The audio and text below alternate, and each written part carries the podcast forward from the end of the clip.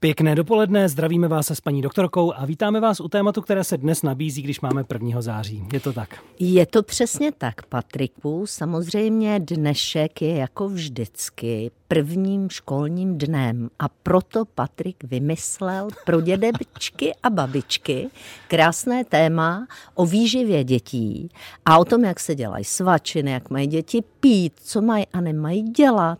Takže já vám dneska budu povídat, co máte svým vnoučkům servírovat po zbytek školního roku.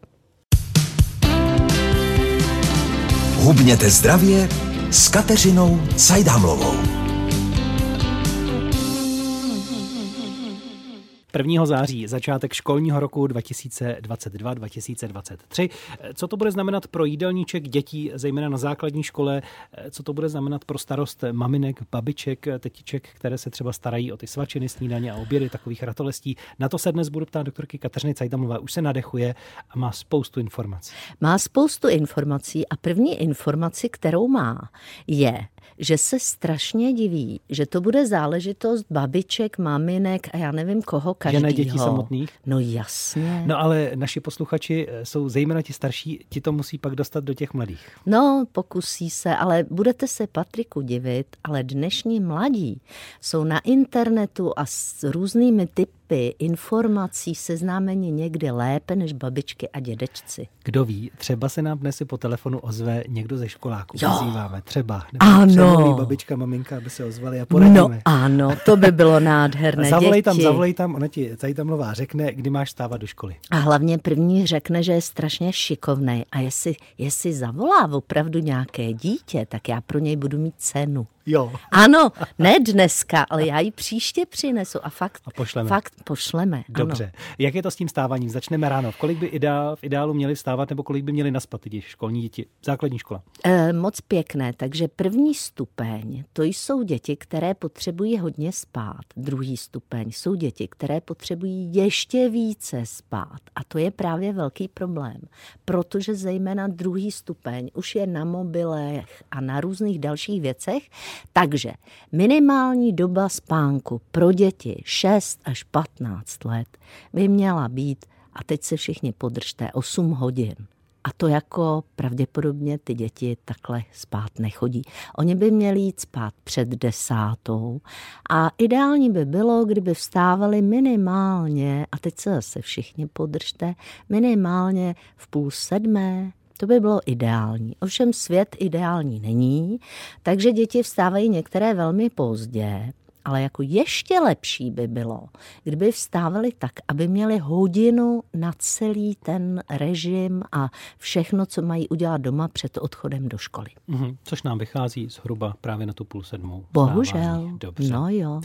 Jaké eh, dodržovat tedy zdravotní a také stravovací návyky? Na to se budu ptát už za malou chvíli. Ptát se můžete na své děti, vnoučata, školáky a jejich režim i vy. Využijte k tomu telefonního čísla sem do studia, eh, tedy dvě stě dvacet jedna pět set padesát tři sedm set sedmdesát sedm. Posloucháte vysílání Českého rozhlasu Region, rádia vašeho kraje a seriál Hubněte zdravě, do kterého pravidelně chodí a přispívá doktorka Kateřina Cajthamlová. Je prvního září a tak řešíme děti, školní docházku, ale také jejich stravovací návyky.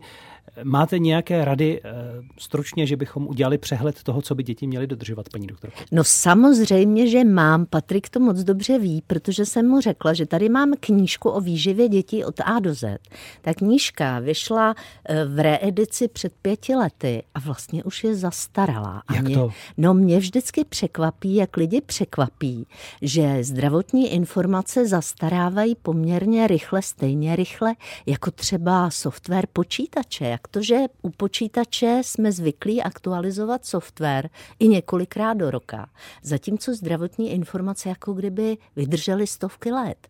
Takže já mám desatero a v tom desateru, tady jsou v té knížce dvě desatera.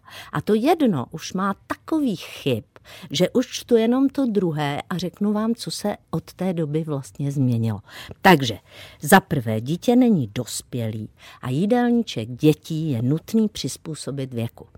Další bod, ten má tady pisatelka desatera až jako desátý, ale já už ho dávám jako druhý. Se svým pediatrem, tedy s pediatrem, který zná zdravotní stav dítěte, konzultujte jakékoliv změny, které mu chcete udělat v jídelníčku, případně jakékoliv zvláštnosti, které ve věci k nějaké potravě vaše dítě vykazuje, protože to může být příznak nějaké choroby. To znamená nervat do toho dítěte něco, co já si myslím, že má být. To znamená i ten stav, že nechce to jíst, že mu to nechutná, ano. Nebo že má vyrážku, nebo ano. Že mu je potom špatně, ano. Nebo nadýmá se, ano. Nebo něco takové. Všechno přesně, tohle všechno k tohle k doktorovi a to už jako od kojeňátka. Další bod, velmi důležitý, dětský jídelníček by měl být pestrý, ale pozor na nové potraviny. Nové věci zařazujme dětem jednotlivě a dva až tři dny koukejme, jestli se něco nestane. A pokud ne, tak to můžeme zařadit jako trvale, ale zejména u malých dětí, a teď se nebavíme úplně o školácích, ale u těch dětí třeba tři až šest let, tam je to velmi podstatné. Jo? Tak, děti do šesti let by měly jíst denně čtyři porce zeleniny a ovoce. Nad šest let pět až šest porcí. To znamená v podstatě ke každému jídlu, protože děti školáci by měli jíst zhruba šestkrát denně.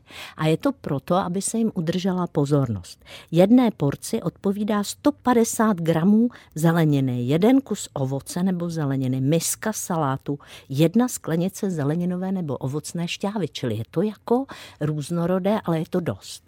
Další bod. Obiloviny, těstoviny, rýže a pečivo. U starších dětí by mělo převažovat celozenné nad bílým, to pořád platí. By měly být ve dvou až třech porcích do čtyř let a třech až čtyřech porcích u starších. A tady velice varuji před tím, aby rodiče nebrali dětem pečivo, nebrali jim sacharidy, neomezovali množství, protože ty děti jsou potom unavené a demotivované k pohybu. Další bod, já nevím, jestli to všechno stihneme v tomhle vstupu. Musíme. Musíme, dobře. Dostatečné množství mléčných výrobků, což je dvě až tři porce denně. Tu je hodně, hodně. A je to buď dvě stě padesát ml mléka, jeden jogurt nebo padesát gramů sýra je jedna porce. Další bod, a to já, já sám, že už je to v desateru, že maso pro děti by mělo být libové. My jsme dostávali ve školních jídelnách docela tučné flaxy a museli jsme to dojídat, takže prosím libové, ideálně dobře stravitelné, takže rybí, kuřecí, králičí, drůbeží, další krůtí, lépe než červené maso. K vaření a přípravě pomazánek a k namazání. Opatrně s různými oleji. A to je novinka. Protože za našich let, a ještě v době, kdy se psala tahle kniha, tak se říkalo, vyhoďte máslo a vyhoďte sádlo. To už vůbec neplatí. V dnešní době se zdá, že obezita ve všech věkových kategoriích souvisí s nadbytečným přísunem omega šest nenasycených mastných kyselin. Jehož největším zdrojem jsou bohužel všechny možné rafinované oleje, například slunečnicový, u nás tak často používaný. Ale i třeba olivový, protože je průmyslově vyráběn? No, bohužel. On má totiž tři ku jedné, omega šest, omega tři. omega tři je to, co potřebujeme. A záleží, kolik ryb ten člověk jí, aby hmm. to vybalancoval. To znamená, zapomeňme na takové ty rostlinné mazací tuky, ne na oleje. No. Všechno to vyřaďme a raději v raději omezené míře. Máslo, sádlo. Má, ano, sádlo. Ale pozor, slyším aby dobře, ne... máslo a sádlo ano, lépe ano, než ano. mazací tuky a cokoliv. Bohužel. Jiného. Zdá hmm. se, že to tak je, protože je to našemu tělu daleko přirozenější než rafinované oleje z průmyslové stravy. No a teď další je omezit mlsání, zejména místo jídla. Opravdu po jídle, ať si děti mlsnou, ale místo jídla rozhodně ne. A pokrmy pro děti by se neměly přisolovat. Sami slyšíte, že o cukru, a to si řekneme v dalším vstupu, příliš mnoho nepovídáme a řekneme si proč. Říká, slibuje doktorka Kateřina Cajthamlová. Hubněte zdravě s Kateřinou Cajthamlovou. Seriál s doktorkou Kateřinou Cajthamlovou dnes na téma výživa školáků, protože začíná další školní rok, je prvního září a tak se toho dotýkáme. Řeč bude o cukru, slibovala jste to. Ano, ano. Bavíme-li se o cukru jako takovém, to znamená o sacharóze, čili o tom, co někam sypeme, tak s tím stejně opatrně jako se solí. Ale pokud budeme dětem dávat těch pět až šest porcí ovoce a zeleniny a budeme jim dávat ty čtyři až pět porcí různých sacharidů v jiné formě, tak budete se divit, ale nebudou mít chuť na sladké jindy, než při intenzivní sportovní zátěži, třeba když budou běhat, jezdit na kole, jezdit na bruslích a tak dále. Nebude potřeba cukr i při učení, přece jenom potřeba no, mozek. A v situaci sportování ty děti potřebují opravdu dodávat i cukr. Ale ne ve formě té sacharózy, čili ano. doslazování, ani ve formě různých glukózo-fruktózových syrupů, to prosím vyházejte i z lednice, i ze zásobáren dětí. Ale budou potřebovat normální glukózu, kterou najdou například, když sladíme medem, anebo když sladíme sušeným ovocem. To je velmi dobrá jako metoda, jak vlastně do dětí dostat cukr. U toho sušeného ovoce je jedna dobrá věc, že vlastně ta vláknina brzdí prostup glukózy do krve, to znamená, nejsou výkyvy glykémie, stejně jako když je to kryto tukem, jako třeba čokoláda. A my jsme se tady během písničky s Patrikem bavili, že jsme zdaleka tolik nemlsali, když jsme byli malí, a nemlsali jsme zhruba do těch deseti let, to znamená během vývoje od malého děťátka až po nějakou tu druhou, druhý, druhou polovinu základní školy, a pak už jsme to vůbec tolik nepotřebovali. Až když jsme zase byli v období exponenciálního růstu a začali jsme sportovat. A tam ten cukr je rychlá dodávka energie a v některých případech, jak jsem už říkala, například pro fotbalisty, pro tanečnice, pro gymnastky, pro lidi, kteří jezdí na kole, na bruslích, je strašně důležité dodávat ten cukr v té formě vlastně rychlé. To znamená třeba džusy nebo šťávy ovocné nebo nějaké mysli, tyčinky, prostě sušené ovoce. V téhleté zdravé vlastně dobře dostupné formě. Ale to až v tom pozdějším věku, to znamená, že zhruba do těch deseti, jak jste říkala, vlastně se cukru no. vyhnou. No, a dodávat to jenom těmi sacharidy. Ano. A, a to, třeba med říkali, jsme říkali trošku, ale pozor na slazené nápoje, to je největší jako zlobičák. Ale často bývají sladké nápoje nebo některé sladkosti odměnou za to, že děti dodržují jinak jiné věci, ať už stravovací návyky nebo nějaký režim jiný. Tohle taky prosím, zrušit. Neklíčujme jídlo jako odměnu. Jídlo je palivo, je potřeba k normálnímu životu a neměli bychom vypít tvářet závislost na různých pamlscích, ať už psychickou nebo fyzickou. Není to dobrý nápad, ale znovu po jídle, těsně po jídle, klidně sladkou tečku dopřát dítěti můžeme. Jestli se chcete zeptat na jídelníček stravování vašich dětí, vnoučat, ptejte se, abyste neudělali chybu, nebo kde to třeba nefunguje u vás, poradí doktorka Kateřina Cajthamlová, k dispozici telefonní číslo dvě stě dvacet jedna pět set padesát tři sedm set sedmdesát sedm.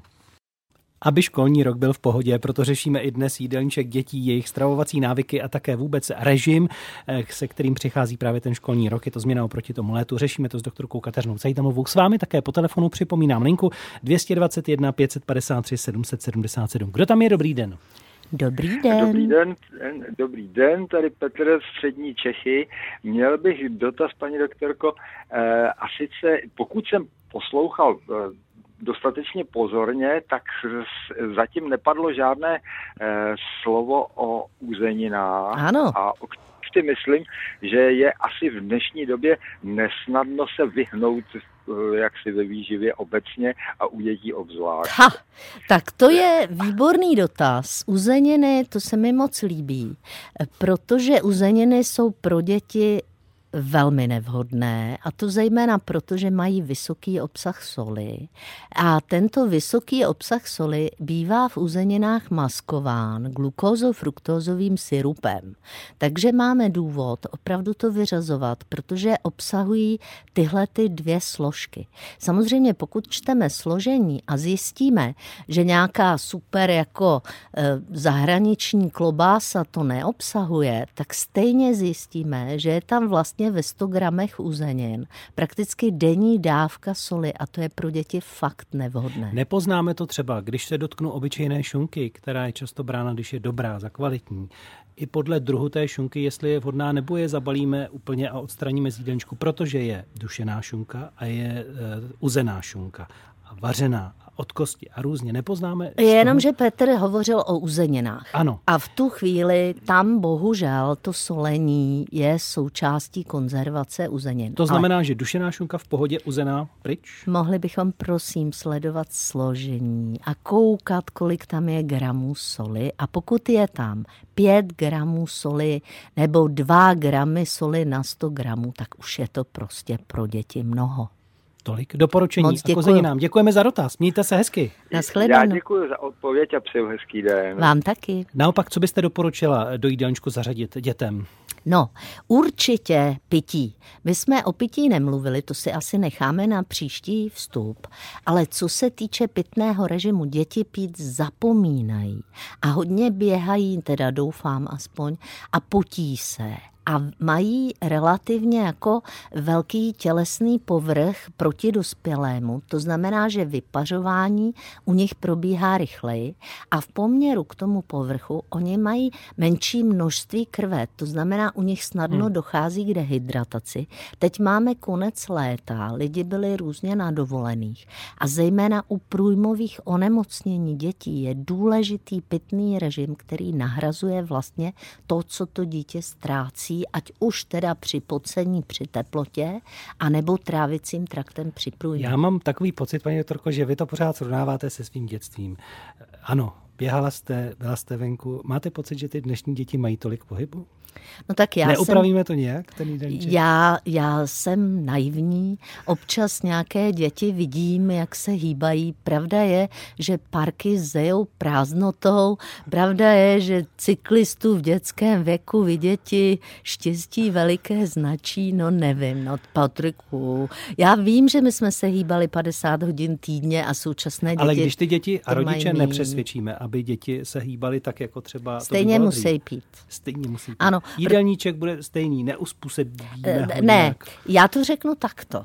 Děti, které se hýbou, mohou daleko víc sladkostí po jídle, mohou daleko víc masát, protože to všechno vysportují a mají velký obrat. Děti, které sedí a vejerají pouze do počítače, tak prostě mlsat fakt nesmějí vůbec, nula. Jak jsou na tom vaše děti, vnoučata? Tak ptejte se na jejich jídelníček. Rádi poradíme. dvě stě dvacet jedna pět set padesát tři sedm set sedmdesát sedm je náš telefon do studia. Povídáme si i dnes, protože je čtvrtek a před dvanáctou hodinou s doktorkou Kateřinou Cajthamlovou na téma děti a jejich výživa, také pití. Také probrat. pití, ano, musíme probrat, a je to docela hodně pití, protože školák potřebuje zhruba dva litry.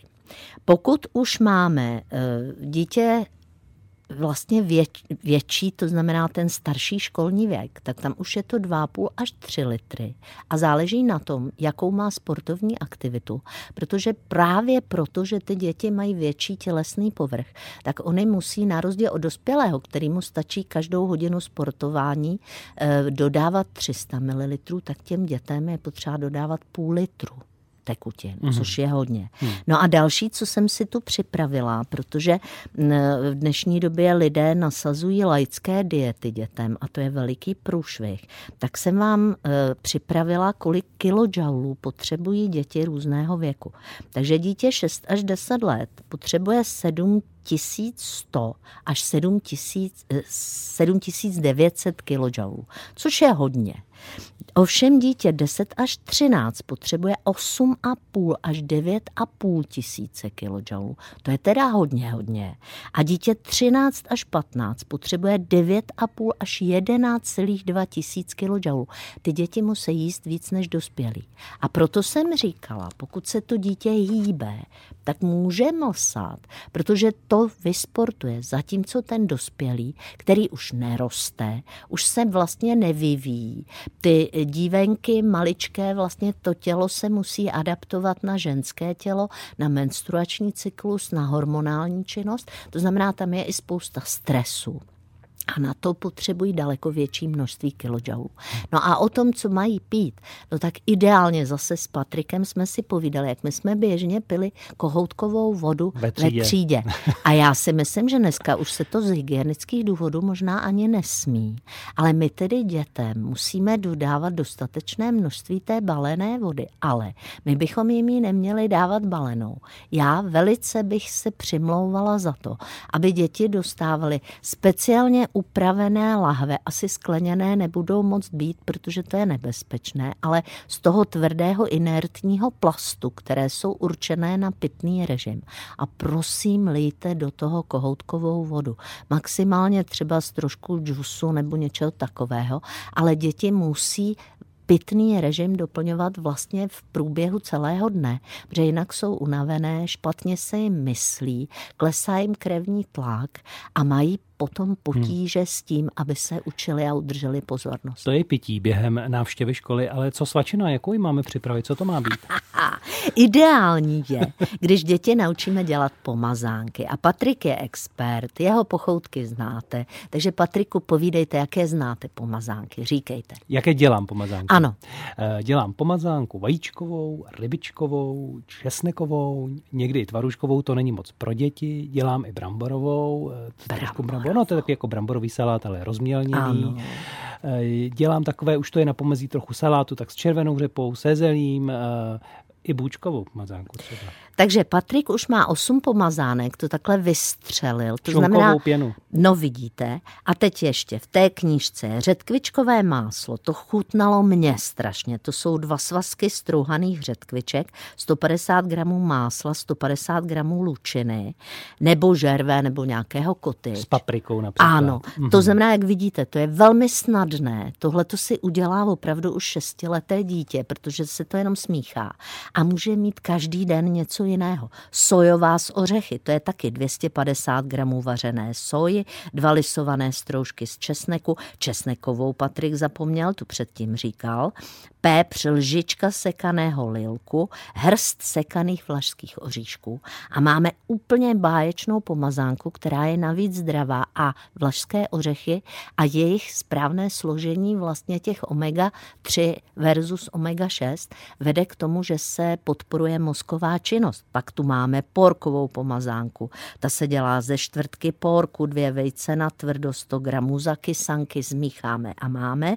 O sírové mluvil, mrkvová s křenem, ta teda mě strašně chutná, tři až čtyři mrkve, dvě lžíce jogurtové majonézy, dvě lžíce bílého jogurtu, jedna cibule, citronová šťáva, čerstvě nastrouhaný křen podle chuti a uvařené na kolečka nakrájené vejce na ozdobení. Prostě dětem, když začnete dělat pomazánky, tak můžete usnadnit přípravu svačiny, protože ta pomazánka bude v lednici, tři dny tam klidně vydrží. Dítě si to může mazat, vy si to dáte určitě moc rádi k večeři taky. A máme zdravé, proměnlivé, pestré svačinky všeho možného druhu. Takže prosím, zkusme pomazánky a k té svačině máme teda nějaké pečivo, to už jsme říkali, chleba nebo nějaký rohlík celozrnný nebo knekebrod, něco na to pomazánku, kus nějakého ovoce nebo nakrájenou zeleninu a ty svačiny by dítě mělo na ten školní den mít aspoň dvě, jednu dopoledne a jednu odpoledne. Radí doktorka Kateřina Cajthamlová, tak ať se vám ten školní rok povede nejenom se známkami, ale i s jídelníčkem u vašich dětí, to vám přejeme ze studia. Moc děkuji za návštěvu, paní doktorko. A zase příští čtvrtek. Já děkuji za dotaz a je mi líto, že teda ten krásný dárek pro nikoho Někdo. nakonec nebyl. Tak. A mají to za to. Mají to za to. Mějte se krásně. Nashledanou. Za malou chvíli poledne se zprávami a pak také písničky na přání s Ivetou Chlumskou. Hubněte zdravě s Kateřinou Cajthamlovou.